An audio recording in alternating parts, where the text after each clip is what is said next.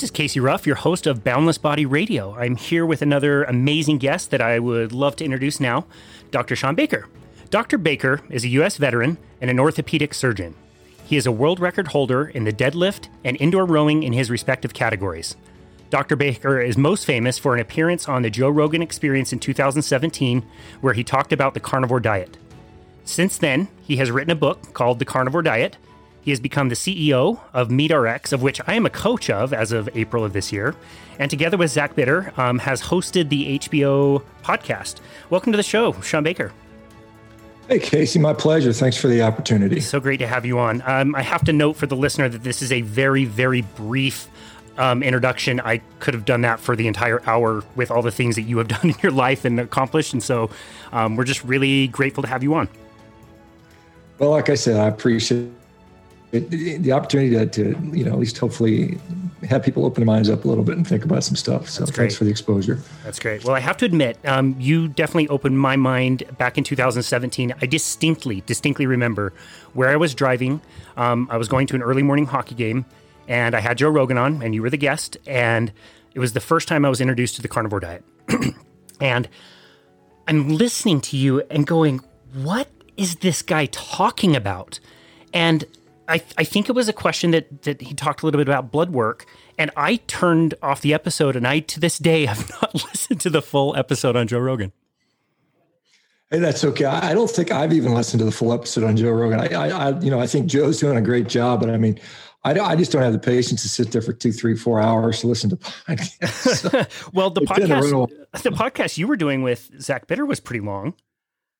Well, it was about an hour. Yeah, we typically an hour, hour and fifteen typically. But uh, huh. yeah, that's true. We do kind of go a little bit. But I guess uh, you know, I mean, when you're doing them, and you, you know, you you only have so many hours to the day, and uh, doesn't afford much luxury to listen to three hour podcast. Typically, yeah, right. for me anyway. Right. You're not going to have a life that you love. Um, I'm going to start out by asking you the same question I asked a co friend of ours, uh, Scott Myslinski. He hosts the Carnivore Cast. And the question mm-hmm. is if I don't eat vegetables, will I die?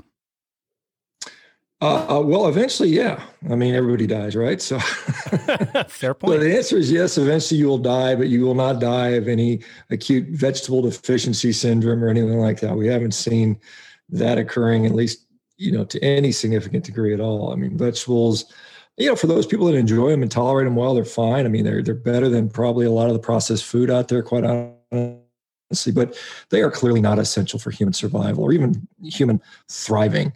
So that's been my experience, uh, both individually and collectively, with you know the experience of now, you know, into the thousands and ten, tens of thousands of people, and not not not to discount the you know the millennia of data we have from you know historical populations which clearly demonstrated that you know vegetables are you know clearly not essential for human health i mean mm-hmm. you think about you know like our food guidelines right now where we're told to eat you know five servings of fruits and vegetables every day and they should be all different these different colors and you know and you think about the the the, the probability of the likelihood of being able to do that even you know even 200 years ago before refrigeration before you know modern agriculture and and transportation i mean it would have been impossible. I mean some of these foods people ask you to eat are i mean not only do are they not even growing in the same region i mean in many cases they don't even grow on the same continent.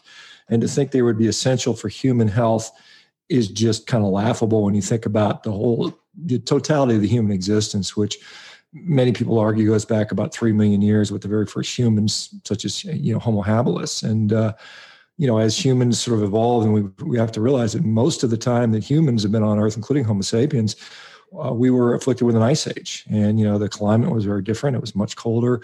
Uh, instead of tropical forests, you had more grasslands, and you had a lot less plant diversity.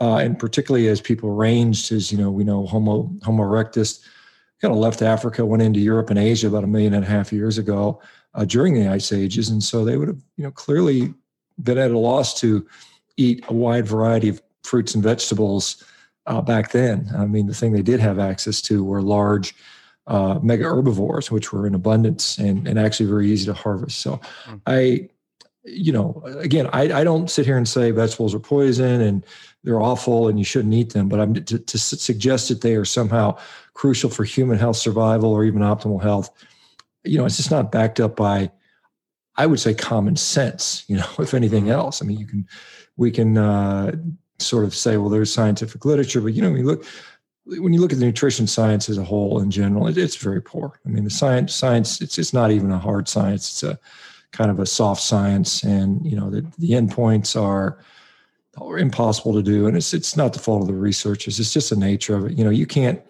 do human experiments like you can do animal experiments, and then you know, take the rats and you know, kill them and cut them open. You just don't do that with humans. So. Uh, the short answer is no, vegetables are not required. Mm. We had uh, Dr. Bill Schindler on, and he seemed to confirm what you're saying that hunter gatherers didn't tend to have granola bars and yogurt snacks in between finding animals to kill. um, and I, I, don't think most people even consider the fact that they can walk into a grocery store 365 days a year and buy an apple and not really consider, like, where did we get this? How was it stored? Yeah, and I would and I think it's important to draw the distinction between fruits and vegetables. I mean, you know, first of all, you know, when you like particularly these leafy green vegetables and cruciferous vegetables, which which didn't exist, by the way. Most of the cruciferous vegetables were bred from a mustard, you know, mustard plant, and you know, a couple thousand years ago. So these things didn't exist. And you think about it to eat leaves, you know, we, we have the spinach and kale and you know, rocket and all this other stuff that we're told is so good for us. But I mean, no one would have eaten that unless they were starving because there's no really calories, no nutritional value. It tastes very bitter. Um, you know, I think early humans didn't have nutritionists telling you to eat you know, five a day or, you know, 10 servings of grains. They ate what was one, going to provide them energy and calories and protein and nutrition. And then two things that they actually enjoyed eating, you know, it tasted good and weren't bitter and, and you know, sort of off putting. So I, I think that, and most vegetables, by the way, that we eat today were, are all modern human creations. They're hybridized plants that didn't exist that long ago. And so, I mean, I would say fruit was probably in my view, more something that humans would have eaten likely. Mm. Yeah, I I have an apple tree nearby where I live, and I see the apples that come off of that tree that just kind of grows wild, and the fruit is much smaller. It's it's you know fairly tasty, but not nearly as sweet as what you can buy at the normal store. Yeah, I mean, clearly, I mean, we've we've sort of selected for you know high starch content, some some you know some of the like you know potatoes and carrots and things like that and then sweetness. I mean those those things are just uh, you know obviously very different from what humans grew up with i suppose. Mm. so how do you define the carnivore diet? What is it yeah, I try not to be particularly dogmatic. When I give lectures, when you know, back when I used to be able to travel and give lectures when they allowed when they allowed humans to do that, um, I would always say that you know a, a carnivore diet is a diet that really f- the focus is on highly nutritious animal-based foods. I mean, this is this is the essence of it. It's not some dogmatic religion where, you know, if you eat a blueberry, you're the police are going to come arrest you and lock you up and point at you.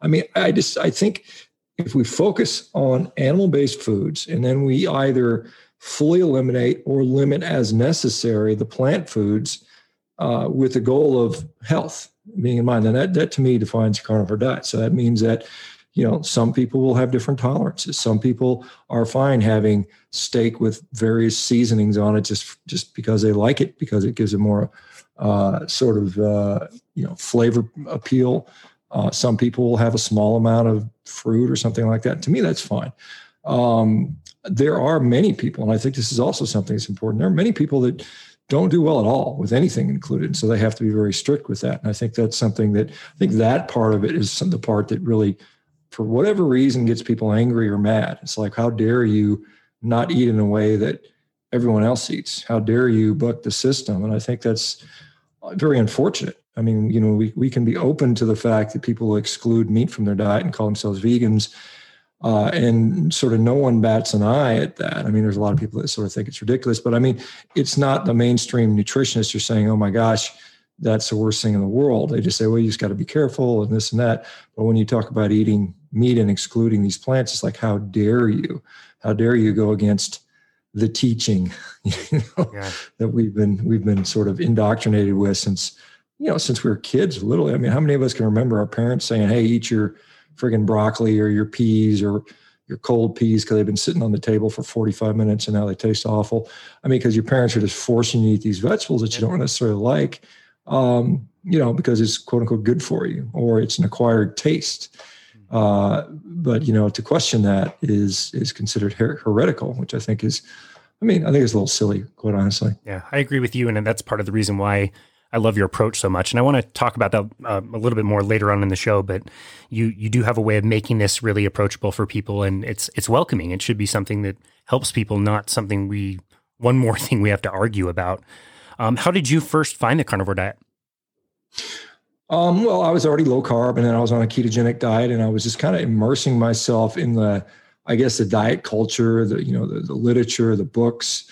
Uh, you know, obviously, we now have social media for good or bad. There's a lot of sort of uh, controversy about it now with censorship and so on and so forth. But that's a topic for another day. But you know, going in there, and I, I just kind of stumbled across a group of people on one of the social media sites. You know, they had several thousand people that were all doing this all meat diet and you know, I just like everyone else that hears about it, I thought, well, that's kind of weird.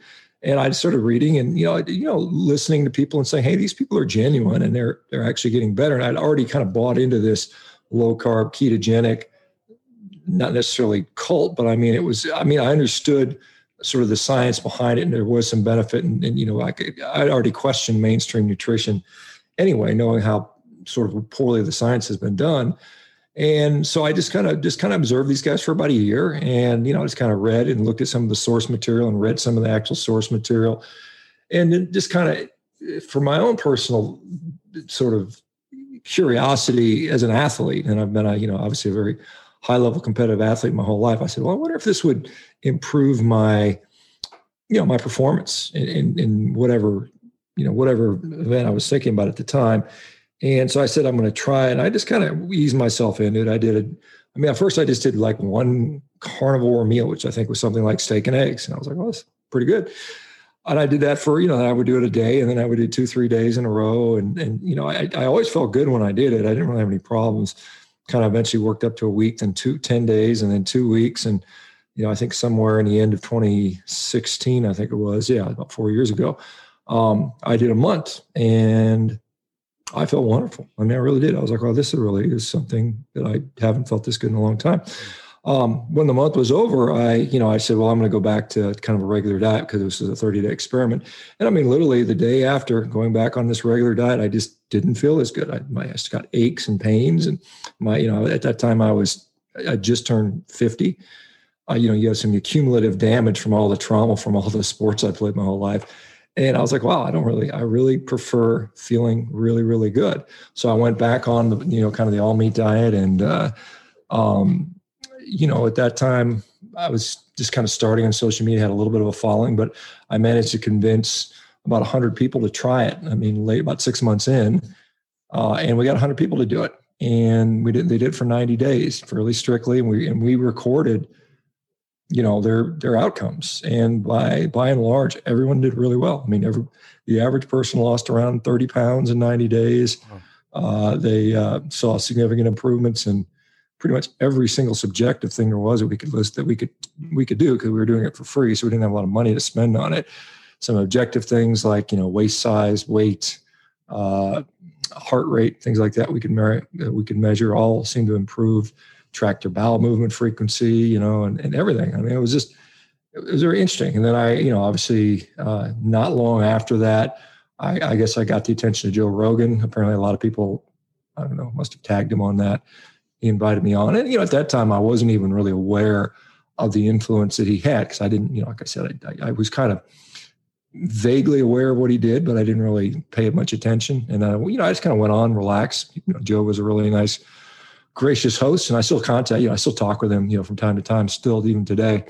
But uh, you know, I just kind of did my thing, and you know, I wasn't there to present a scientific dissertation. You know, it wasn't like I brought a bunch of studies.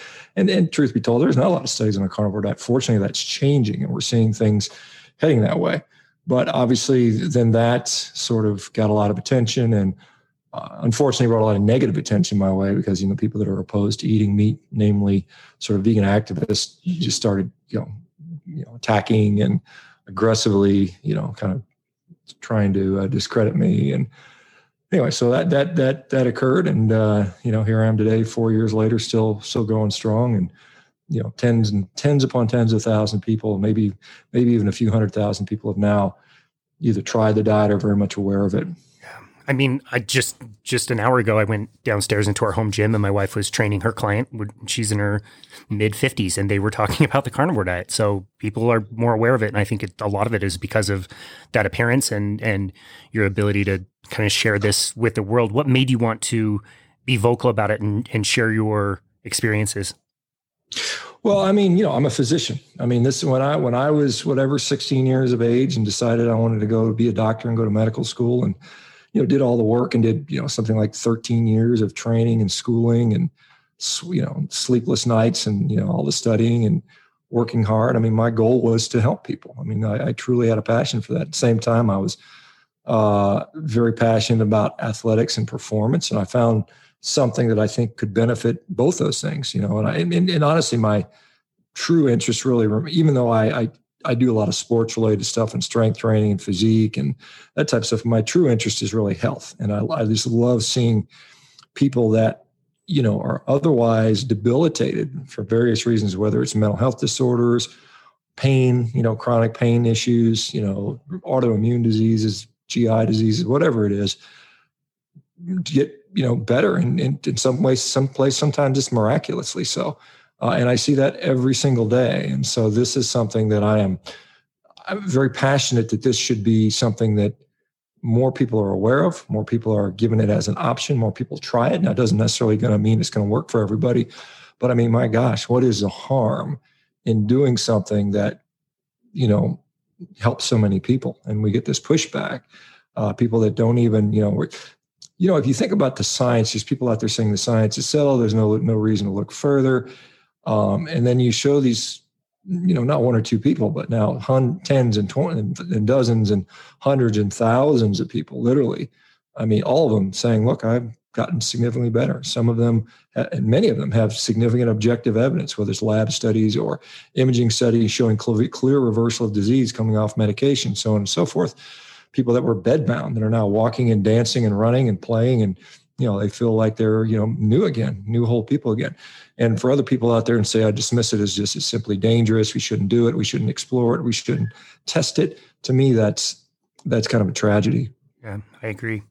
Um, what was there anything that surprised you the most as the results started to come in and people were trying it? What was there anything that really surprised you that was improving across the board for most people that you you didn't think was very obvious when you got started?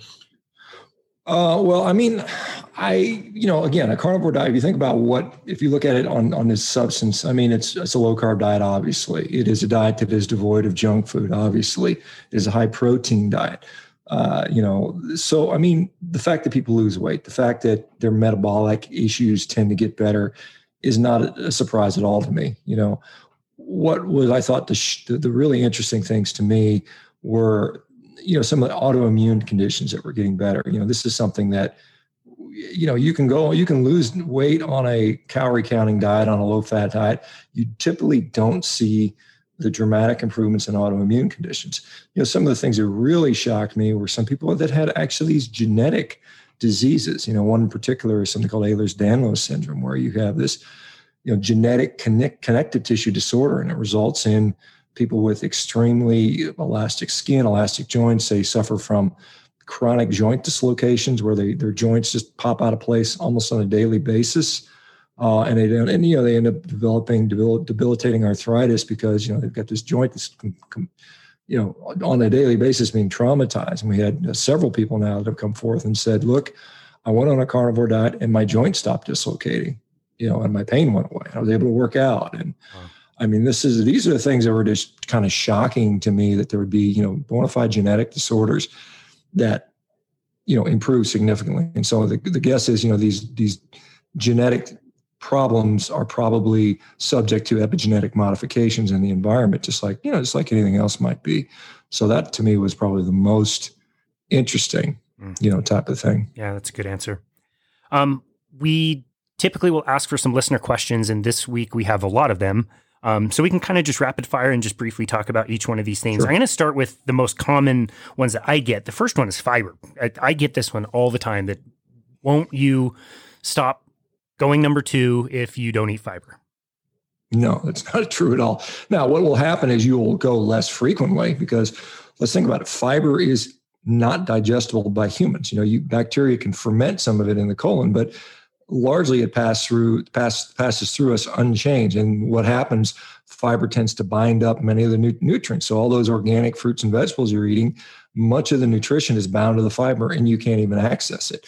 And so uh, what happens is you instead of going to the bathroom two or three times a day having a bowel movement you may go once a day or once every two days or three days for some people depending on how much they eat uh, particularly early on when the transition period a lot of people may not have a bowel movement for the first week uh, and usually they're not in any pain they're not having any issues just they're just they're just not making waste product uh, you know but you know honestly most people will report that their bowel function the ease at which they have bowel movements, the, the, the lack of discomfort, even the lack of being aware of digestion.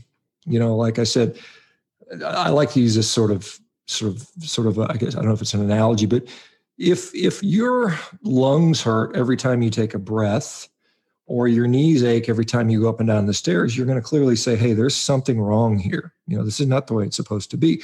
But if our guts hurt, we get bloated, we get, you know, we get we we get discomfort, we get, you know, any of those things, we will attribute that to to being normal. Okay, next question. What about carbohydrates? Um, in general, aren't carbohydrates necessary in certain cells? If I don't eat carbohydrates, how will those, you know, the red blood cells or parts of the kidney or the brain, how will they be able to do what they need to do?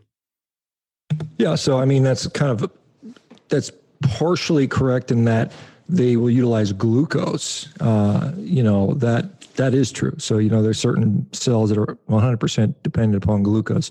The brain to some degree, uh, you know, to a certain level. Red blood cells, renal medulla, some of the testicular uh, cells uh, will use uh, glucose, but we make glucose. You know, it's it's uh, we have a very robust system for making glucose out of either amino acids, which we get from protein, out of uh, glycerol, which we get from fats, or even from lactate, which which occurs when glucose is utilized in glycolysis, and we have this lactate resettling through the recycling via the Cori cycle. So we have no difficulty producing the glucose we need to run the red blood cells, the brain, so on and so forth. You know, like I said, I haven't had any significant amount of carbohydrate, and I say that because you know there's a little bit in some dairy, there's a little bit in eggs, and I do occasionally have that, but you know, minimal to none for four years now my brain you know seems to work well although some people may disagree with that but you know i'm able to function extremely extremely well uh, based on you know the the self-generated glucose via via gluconeogenesis and then subsequently the glycogenolysis that occurs when we you know break down the glycogen that's been stored in our muscles and in our liver. And it's and it's pretty interesting a number of studies now jeff Volek and another one just came out this year and i forget the author looking at people on low carb ketogenic states and seeing that you know glycogen is pretty well kept intact you know with very minimal depreciation minimal uh, glycogen losses within the muscle or the, or the liver. So we while we use glucose we do not need to ingest it to to utilize it mm, i think that's so important for people to understand um, i think a lot of people think of um, plants as having all the um, nutrients that we need is that where we find nutrients? Are they available to us? What's the story there? Yeah, so that's a that's another interesting question, and you know, I you know, I think most people point to vitamin C. There's some others out there, folate, manganese, some of these other ones, calcium. Um, but at the end of the day, you know, we so the thing we require in our diet, and this is in inconvert, you know, this is not even contested biochemistry. We uh, require uh, amino acids, you know, the essential amino acids. We require fatty acids, we require minerals, and we require vitamins. These are the requirements for a human body. Um, you can get them all from an animal diet. Now, if you want to reach the RDA, and again, the RDA is a suggestion based on population studies looking at populations that are eating largely carbohydrate and grain based diets. So they again, those standards don't necessarily apply to someone on a carbohydrate on a, on a carbohydrate deficient or, or incomplete diet, uh, like a carnivore diet. And you know, even as recently as 2017, they're starting to recognize that. For example, let's talk about zinc. So zinc is again one of these one of these required minerals. Um, we know that if you eat X amount of phytic acid, and phytic acid is found in grains, it's found in beans, it's found in legumes that if you eat a thousand milligrams of phytic acid or one gram per day, your zinc requirement will double If you eat two grams of phytic acid a day, your zinc requirement will now triple.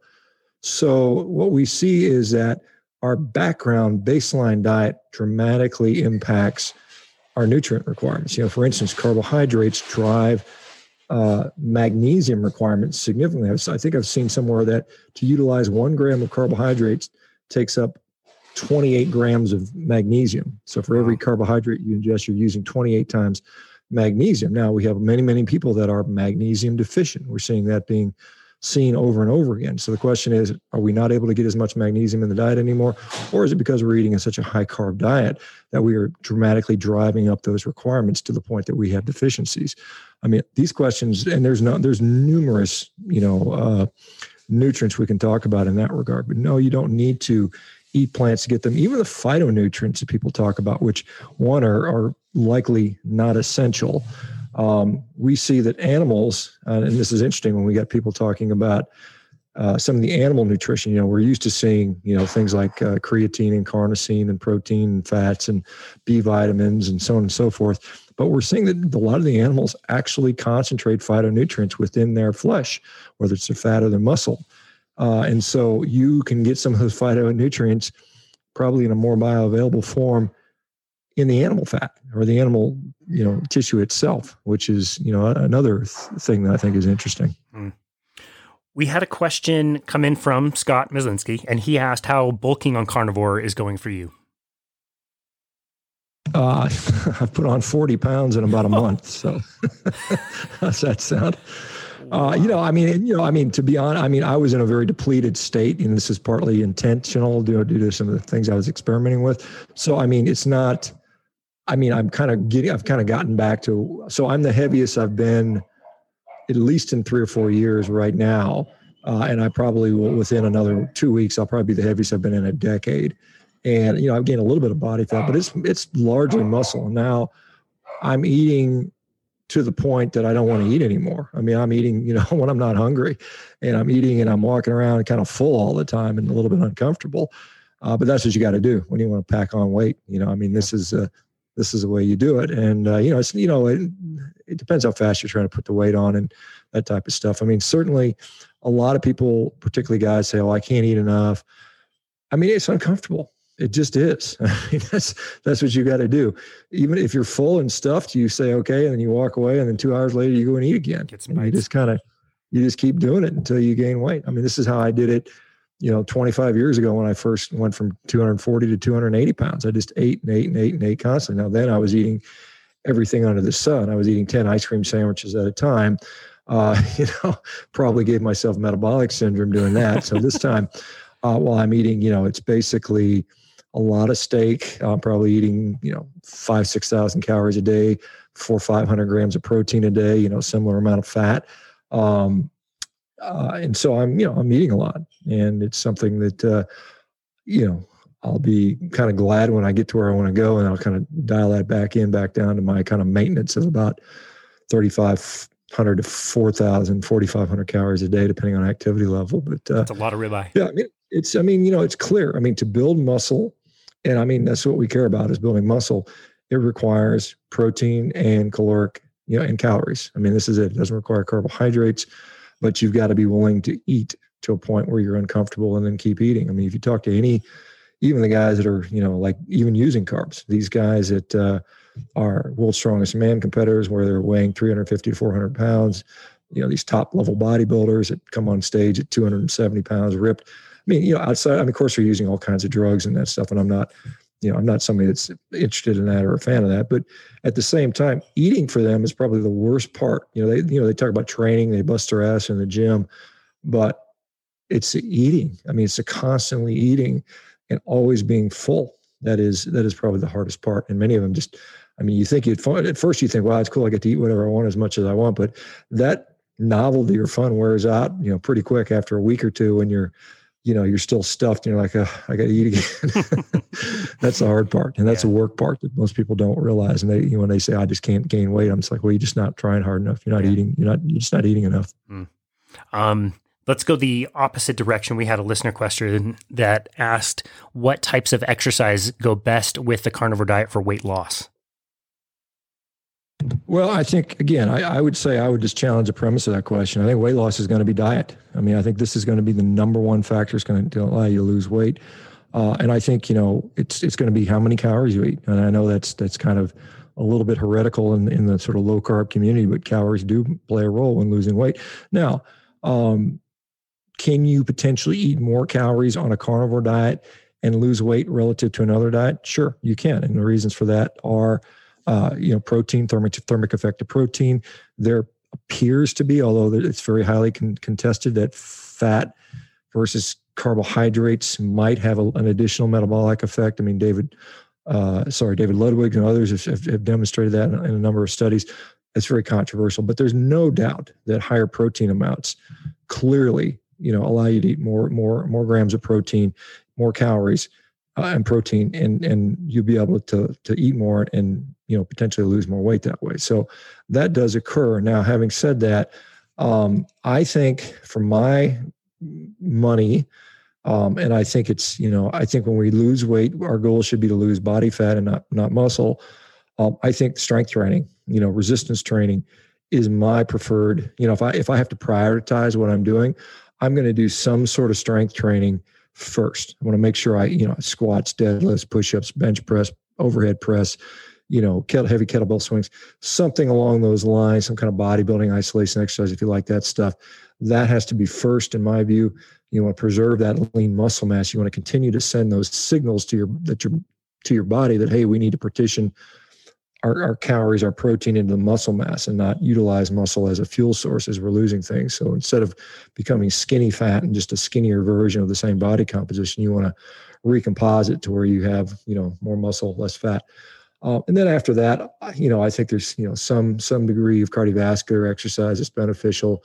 Um, for, you know, I, I like HIIT training or sprint interval training uh, because just because of the time efficiency. You know, I can get a I can get a very powerful VO2 max building cardiorespiratory beneficial workout done in 10 minutes of sprinting, you know, maybe every two minutes, five reps, you know, 10, 20 second all out sprints versus what it would take me to do, you know, you know, an hour and a half of jogging or, or whatever. Now, having said that in mind, I also, you know, I go for a walk. I take my dogs for a walk every morning. I get up, I go for about an hour walk. Do that, you know, once or twice a day, sometimes three times a day. Some days I'll walk 15 miles that for me, um, I don't consider that exercise. I mean, it does have an impact and it does, you know, promote some fat loss, but that that's probably tertiary on my list. So the last thing I would do is go jogging. I mean, I think that would be, you know, counterproductive for again my goal Agreed. of maintaining muscle mass while I'm losing weight. And I think uh, the diet that I find successful and employ, and I, you know, I put this in this little carnivore shred program, is a higher protein approach with you know with refeeds with fat refeeds i think that's important to maintain hormone uh, hormone production also to kind of maintain a reasonably meta, high metabolic rate you know it's it's you know there's going to be as, as there's less of you as you lose significant amount of weight your met- metabolic rate will slow down i mean that's and that's normal you know, I mean, if, if you go from weighing 300 pounds to 200 pounds, you're going to need less calories. I mean, that's yep. just, that's, right. that's just, that's just pure, you know, common sense. That's pure physics there. That's right. Yeah. No, I spent over 10 years measuring people's metabolic rate and the i mean it every time if they did a calorically deficit diet they might lose a little bit of weight but it would be balanced weight between muscle mass and fat and a lot of water weight and then they would reduce their metabolic rate. They would teach themselves to burn less calories. So the only way i could get people to keep that metabolic rate as high as possible and lose pure fat and maintain muscle mass was was this way of life. Exactly what you just said. Carnivore-ish diet get your lifting in be active maybe choose some high intensity intervals, but but don't go out and just burn a lot of calories. That's going to do the exact opposite. Yeah, yeah. I mean, I think again, it's a, it's a it's a protein and, and giving the protein something to do via via muscle stimulation. You know, and then you know if you go into a little caloric deficit and making making it maintainable. This is the thing because I work with a number of you know different athletes, whether they're you know high level uh, you know MMA guys, or Brazilian, Brazilian Jiu Jitsu guys, or people that have to make weight cuts, or people that are do physique contests. And you know, many of them have done done it. You know, they've done it the the typical way, the you know starvation, low calorie, low fat, low carb, just protein. They find that the carnivore carnivore way of doing it seems to just be so much more pleasant. And I think it's because, you know, you sort of maintain some level of hormone function. And I think that I think getting some amount of fat rather than carbohydrate, because you remember carbohydrates are not essential, but fats are. And when you cut fats out for a long period of time, you know, you you see a deficit in in a number of you know um, biochemical processes, including you know hormone production, whether it's vitamin D or testosterone, estrogen, progesterone. You know, all those types of things take mm. a hit. Yeah. Um, next listener question, we're going to kind of roll this into one, and I'm going to rephrase the question. There was a question on processed meat with dextrose. There was also a question about eating nose to tail, which for the listener means that you're eating all parts of the animal, you're eating organs, maybe making bone broth, things like that. Um, so my question to you is there a hierarchy of quality that that matters in any particular way? Um, in theory, yes. I mean, you know, and I, I think I like to. in fact, I I've just got on my screen pulled up a nice article by Fred Provenza who I've inter- interviewed. It's called "Is Grass-Fed Meat and Dairy Better for uh, Human Health and the Environment?"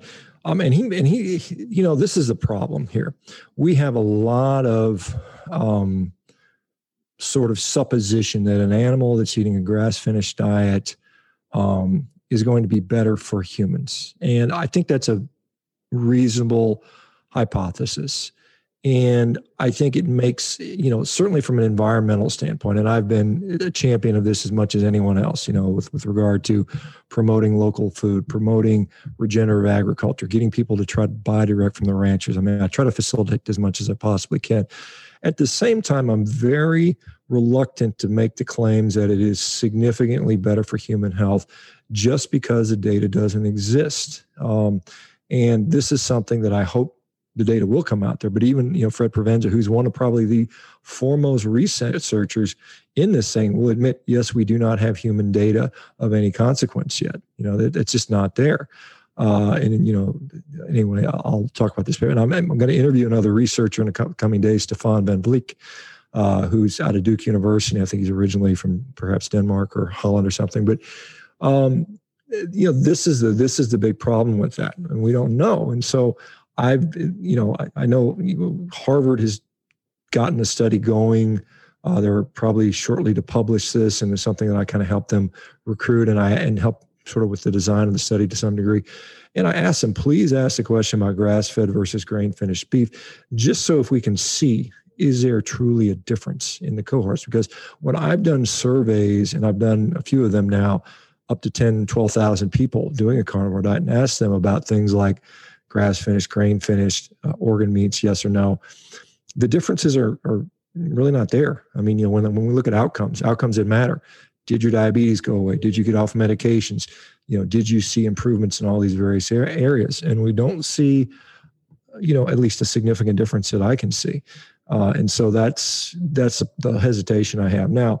If you ask me and you say, "Hey, what's better for the environment?" I clearly will tell you, "Hey, if you can afford it, buy from a regenerative rancher, farmer, whatever. Get your produce if you're going if you're still eating plants, go get it done that way. Find somebody that's not using using no till, no pesticide, that type of stuff. It's better for the environment. Is it better for your health? That still remains to be seen. Probably it is, but I can't say with 100% endorsement. The problem is I have lots and lots of people, hundreds if not thousands of people that go to McDonald's and go to Walmart, or, you know, because that's all they can afford. I mean, literally, that's what they can afford and they go on these diets where they just eat burger patties, you know, burger patties and bacon. And hey, their their friggin' mental health, chronic depression is gone. You know, they've lost you know 100 pounds. So we know these things work. Now, is there is there a difference between the two meats? You know, whether it's regenerative versus not? Perhaps there is. Is it you know a 50% difference or is it a 3% difference? That's a question we don't know. And until we know that i have a hard time trying to tell people hey you can only do this diet and expect to get good results if you're going to spend $20 a pound for you know a grass finished steak or something like that. Because that sort of um, requirement makes this a diet that's unapproachable for the vast majority of people. You know nobody you know i honestly, I couldn't afford to do it. You know, if I was going to do that, you know, fortunately, I have a number of relationships with meat companies, and I get some of it sent, you know, sent as a, just a, you know, just kind of help for promotion. So I get a lot of meat, you know, sent to me for free, which is great. I mean, I, I certainly appreciate it, but uh, you know, to sit there and say you can only do it this way, I think really excludes and it makes us a diet of those that are that are you know kind of elite, so to speak. And I, I think that's uh, that's a really harmful because there's a lot of people out there that you know can only afford a small amount of money, and they want they, all they're going to do is buy the cheap potato chips and cereal that they can get for you know two boxes for three dollars or something like that when they could have instead bought a pound of ground beef and you know and a dozen eggs. So much more nutrition. Yeah. Yeah, no, I, I love that. I really agree with you there. Um, last listener question What is your Thanksgiving Day spread going to look like? I thought this was a great one. Uh, I, um, because I care so much about the lives of turkeys, I'm not going to eat a turkey. No, I'm kidding. And you know, again, as I'm not, try, I'm not trying to be too callous, but um, I will probably have a standing rib roast because I like beef better. I think that's a great holiday. That's a great holiday uh, feast, and then some other. I'll probably make something else. I can't remember. I'd, I'd, usually I'll think about it the day or two before, see what people want. See, we got people coming from out of town. Uh, don't tell Gavin Newsom, our what is it, our, mm-hmm. our, our governor here in California. He may come shut it down, perhaps, but. I think we're going to have more than six people or whatever. but you know, I'll be a few, and I'll be I'll be cooking for other people, non-carnivore, so we'll make some non-carnivore food, I'm sure. And I, you know, I still have some retain some of those skills. And you know, I I cook for my kids, and I still when I from from you know when I, the years I was doing a ketogenic diet, I still have recipes and still retain those cooking skills and that type of stuff. But the probably the feature will be probably won't be turkey. I'm almost sure it won't be turkey. I don't even like turkey, quite honestly. I mean, it's it's you know, the farther I've gotten on a carnivore diet, I mean, poultry has gotten less and less appealing. Not that I think there's anything necessarily wrong with it, but it just doesn't appeal to me. And I, and I, I just, I just wonder, you know, if I was a caveman, you know, 200,000 years ago, running around with a spear and you said, Hey, go kill something. Am I going to want to try to kill some birds with that spear? Or am I going to go after a big, slow moving herbivore? It's going to have, you know, 50,000 times more calories. I mean, you know, you remember if anybody's ever seen Rocky, how hard it was for Rocky to corral that little chicken in a pen. Now try to catch a, kill or catch a, a live animal out in the wild with a spear, you're, good luck getting a lot of calories that way. You know, those wild turkeys look mean too. well, yeah, I mean that's true, but I mean I just don't think it would have been very very likely that we were spearing a lot of birds. You know, until I mean later we developed. You know, it's just kind of interesting. You look at the technology for hunting and bow and arrow technology coming came into effect around sixty thousand years ago, and that probably was in response to the loss of all this mega herbivore, uh, you know, food sources as they died off from either overhunting, you know, environmental changes, or you know, some people will suggest climate events, but whatever it was, humans lost their main food supply, and then we had to, you know, we had to overcome that, and that's where we, you know, developed all these plant processing skills and you know started to have to change your diet. I mean, fortunately, humans did that. That's why we're here today. But the reason we're human in the first place is because of meat uh, but we maybe survived as a species because we retained that small capacity to, you know, still figure out how to get some nutrition from plants. Mm. Yeah, no, that's a great point. Um, we have about 10 more minutes. Uh, let's take a quick break, bring you back for a few more questions, and let's call it a day.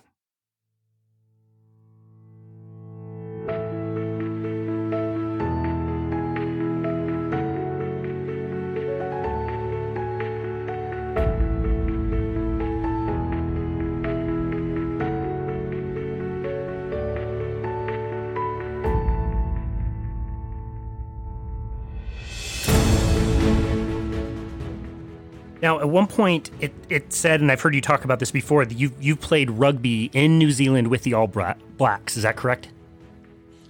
Uh, against All Blacks. That's that's that's that's what I what I would say. I mean, I was playing in their Premier League, uh, and there were, you know, All Blacks playing on opposing teams that I, that I was able to play against, and so that that would be more clear. So I guess on the same field as New Zealand All Blacks. What was what was that like?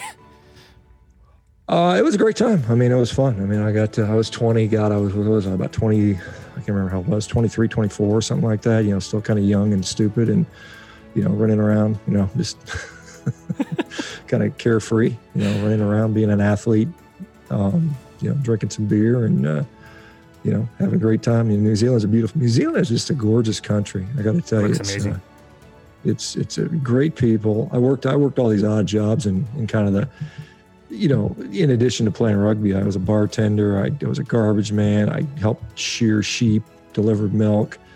Uh, you know, I mean, I can't remember what dug gas lines. I mean, I did all these fun little things on the side.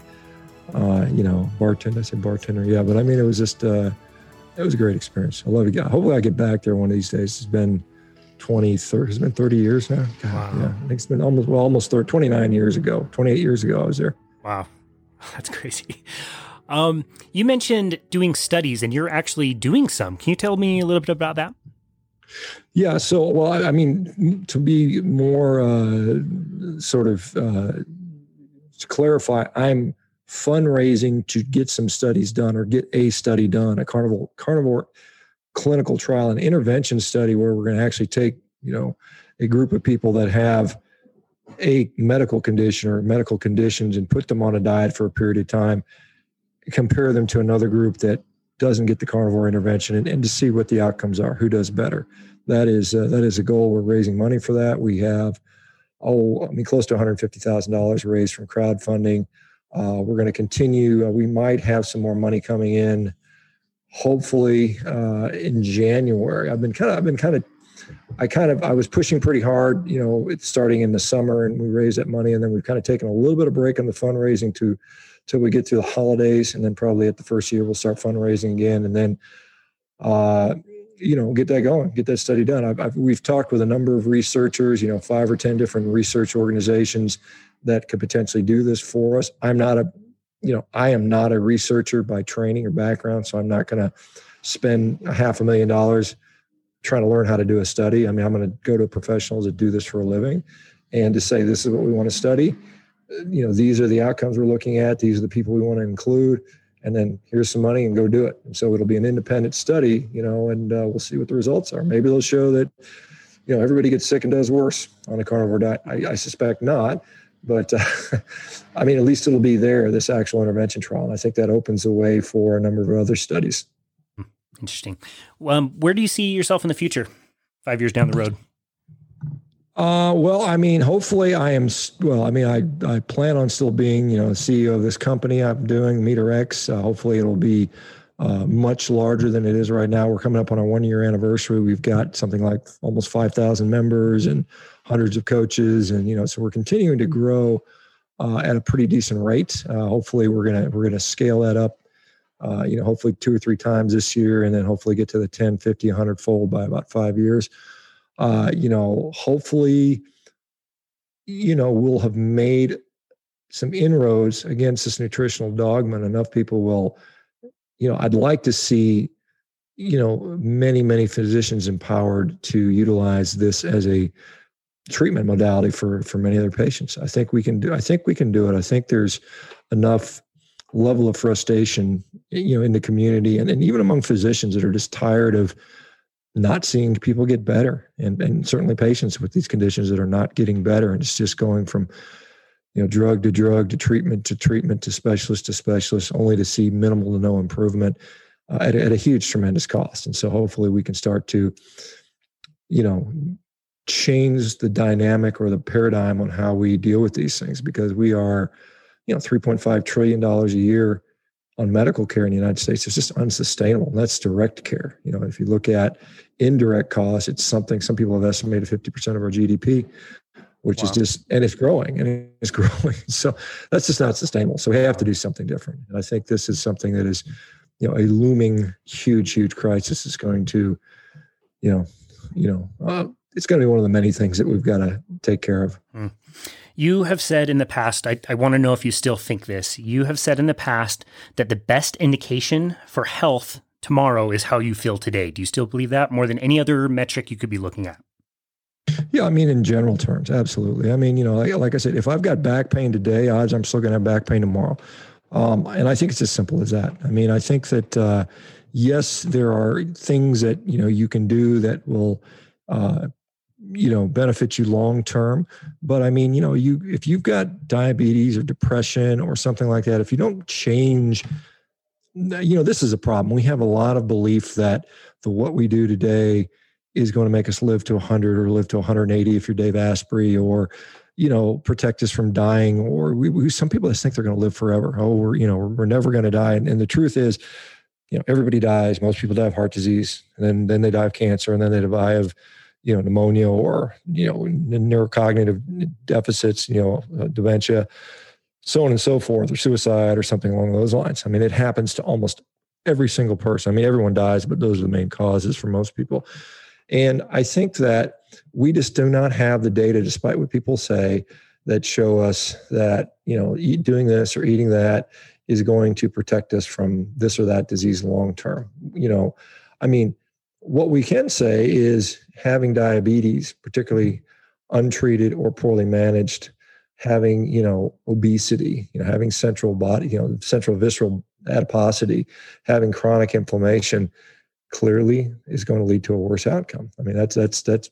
I think there's more evidence to say that than if you eat this or that. You know, I mean, what you can do is look in the mirror and when i say look in the mirror i use that I'm, I'm, kind of talking figuratively and not so much literally but yeah you can look in the actual mirror and say hey i'm i'm leaner more muscular than i was six months ago. But also you can look at other metrics of you know of health. You know you can take a waist to height measurement. You can i mean you can tell when you're depressed you know when you're when you've got no zest for life when you just getting out of bed is a chore. Every day is a, you know, every day is a chore rather than you wake up smile you attack the day and you look forward to the next day. I mean you know then you look forward to going to sleep because you're tired and you've done everything and you sleep well. I mean those things are i think very very important to um, utilize as as metrics for how your health is and quality of life i mean quality of life to me is i mean if you're going to live to 100 and spend the last 30 40 years debilitated, you know, ending up in a diaper and demented and muttering to yourself and drooling all over yourself. Is that really something you want? I mean, I'd rather instead of live to 100, I'd much rather live to 97 or 92 and have a full, robust life and maybe drop dead of a heart attack, you know, skiing or something like that. I mean, this is, I mean, this is, a, I guess, essential difference. And quite honestly, I think the people that feel good, perform good, have good mental outlooks, you know, are, are not in pain, tend to live longer anyway. I mean, that's, you know, that's just uh, I mean, there's there's actually some data that supports that. But at the end of the day, I mean, quality of life, how you feel, is such an important thing we should look to achieve. I, I mean, I mean, I think you know when you look at physicians, and you know, as as a physician, I think your goal should be to fix the patient in front of you today and not give them some platitudes about stop eating all that cholesterol. You're going to die of a heart attack in 20 years. Your job should be, hey, if we measured the patient, you know, if physicians were paid based upon you know, let's get our patients happier. Let's get our patients healthier today. You know, let, us have them lose weight. We would have a tremendous difference in what our emphasis are. Instead, we, we just look at bio, biomarkers and say, well, we're going to, because your cholesterol's high, we're going to throw you on a lipid lowering drug or, or you know, a, a cholesterol lowering drug, or, uh, you know, we're going to put you on some, you know, metformin or, some other sulfonylurea or SGLT2 inhibitor to lower your glucose. Uh, and then we get paid some sort of uh, you know reward for that. But if we were to say, hey, let's make this patient smile and lose weight, and let's see how fast they can run a mile and how much weight they can deadlift, we would completely change how we do business. Mm. Yeah, I I love that. I love that answer. That's that's a great way to close this thing out. Normally, we would ask um, a few more questions, but I, I want to close a little bit differently, and I want to read you something um, that I think was was really amazing. Um, these came from my clients when I asked them you know, if they had any questions for you. A bunch of them said they didn't have questions, and I think that that alone is a compliment to how understandable you made this for them. That they have it kind of settled down. Um, but two replies that I got back. Um, one said, No questions I can think of, but a huge thank you to him for his content and trailblazing. And then the second said, a giant thank you from our family having the courage to discuss carnivore openly on Joe Rogan. My family has benefited in innumerable ways from carnivore that started with hearing you speak. So thank you for your work. Our daughter has her mother back. My wife has her life back. Um, how does that make you feel?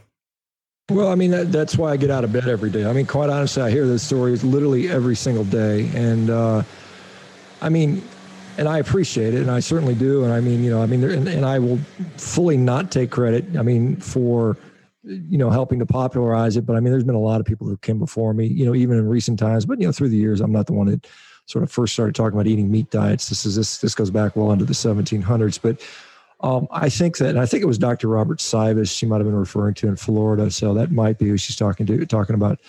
But I mean, this is, and this is my challenge to, to these people is if you have been helped by, by what I've done or others have done, I think it's, it's, it's incumbent upon you to help other people, pay it forward, let people know you've been, you've, you've, you've, the benefit you've received. So other people again, the more people that do this, you know, this isn't a job for one person. This is a job for a community of thousands and, and hopefully millions of people to change the way we do this. And this is how things change when enough people make it so and we can drive the market because this is you know i think a lot of this stuff we, we you know we just went through a political an election for president and you know people are whatever side you fall on you know people are kind of become wary of the of the entire voting system uh, you know and so i think the way you vote is with your pocketbook and, and your actions and i think this is this is a lesson for all of us so i think hopefully more people will be willing to say hey look this is this is reasonable and you know take the steps necessary to to promote it and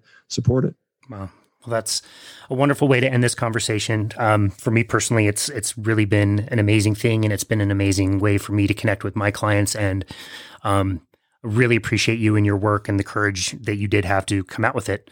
Um, where can people find you?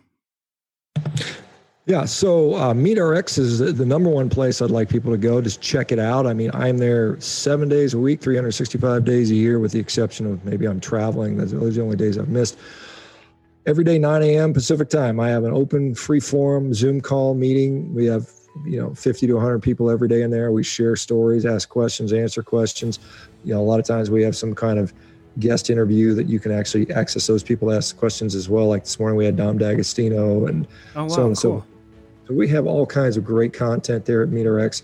That's where I'd, I'd, really like people to go because that supports what we do and help us move this community as a cohesive force.